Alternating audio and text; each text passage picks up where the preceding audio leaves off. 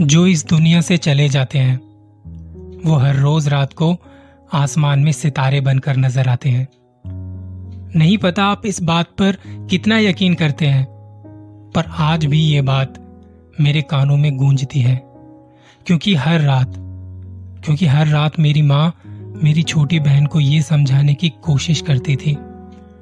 वो क्या है ना, मैं नौ साल की थी और मेरी बहन पांच साल की, जब हमारी हसीन और हलचल भरी जिंदगी से पापा जी काफी दूर चले गए। हम उनके काफी करीब थे, इतना कि उन्हें एक दोस्त की तरह मानते थे। उनके गुजर जाने के बाद मैंने तो खुद को समझा लिया कि अब पापा से कभी मुलाकात नहीं होगी, पर मेरी बहन इस बात को स्वीकार नहीं कर पाई। उसे लगता था पापा कुछ दिन के लिए बाहर गए और वापस आ जाएंगे। कुछ दिन जब खत्म हो गए तो मम्मी को परेशान करने लगी। पापा कहाँ है मम्मी, बताओ ना। मेरी माँ जो खुद इस सदमे से नहीं निकल पा रही थी, वो कैसे बताती कि पापा इस दुनिया में नहीं है अब। तब माँ ने छोटी बहन को कुछ बताया कि पापा ना तारा बन गए हैं, छत पर जाकर ना अपना पसंदीदा कोई भी तारा चुन लो, वही पापा हैं तुम्हारे। वो हमें हर रोज वहां से देखते हैं, तुम उन्हें जाकर नहीं देखोगी। सच में मम्मी, पापा तारा बन गए हैं। ये सुनकर मेरी बहन तेजी में बहुत तेजी में छत पर भागी। उसे देख के एक पल को मुझे भी लगा कि पापा सच में सचमुच छत पर आ गए हैं। वो क्या है ना, जो बच्चे चंदा को मामा मान लेते हैं, उन्हें तारों पर यकीन और रिश्तेदारी करने में देर नहीं लगती। उस दिन के बाद मेरी बहन खुद में शांत रहने लगी, और उसकी शांति के बाद खत्म हुई घर की बची खुची हलचल, जो कम से कम परेशान करके घर को जिंदा तो रखती थी। इस फैले हुए सन्नाटे में मैं बौखला उठी। एक दिन मैंने बहन को कहा, मम्मी ने जो तुम्हें कहा है ना, तुमने वो सच मान लिया क्या? बहन ने कहा, हाँ दीदी, मैं हर रोज पापा से छत पर जाके बात करती हूँ, आज तुम भी चलो ना छत पर मेरे साथ। मैंने उसे काफी समझाने की कोशिश की।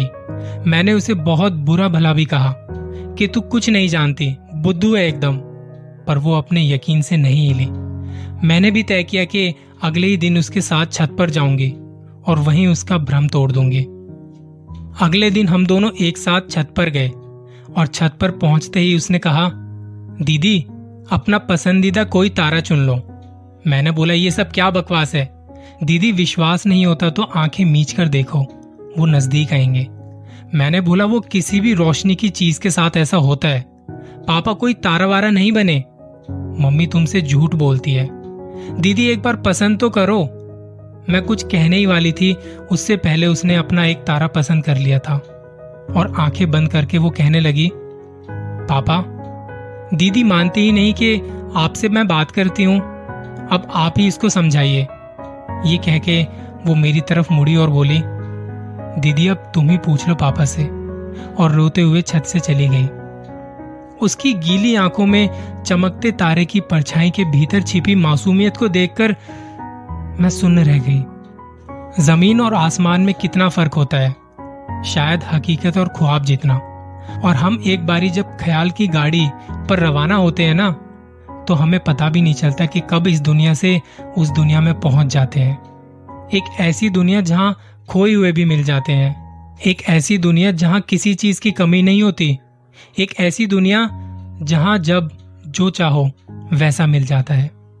मेरी बहन के यकीन ने मुझे एक चीज तो मनवा दी, जो मैं आज तक मानती हूँ, और आज जब भी कभी जिंदगी में कुछ अच्छा या बुरा होता है, तो मैं आसमान की तरफ देखकर अपना पसंदीदा तारा चुनती हूँ और पापा से कहती हूँ, जिंदगी में कुछ भी अच्छा हो रहा है वो आप ही कर रहे हो ना, और कुछ बुरा होता है तो उनकी तरफ देखकर सांसें भर के कह देती हूँ, मुझे मालूम है आप वहां से सब कुछ देख रहे हो और आप सब कुछ ठीक कर देंगे, है ना।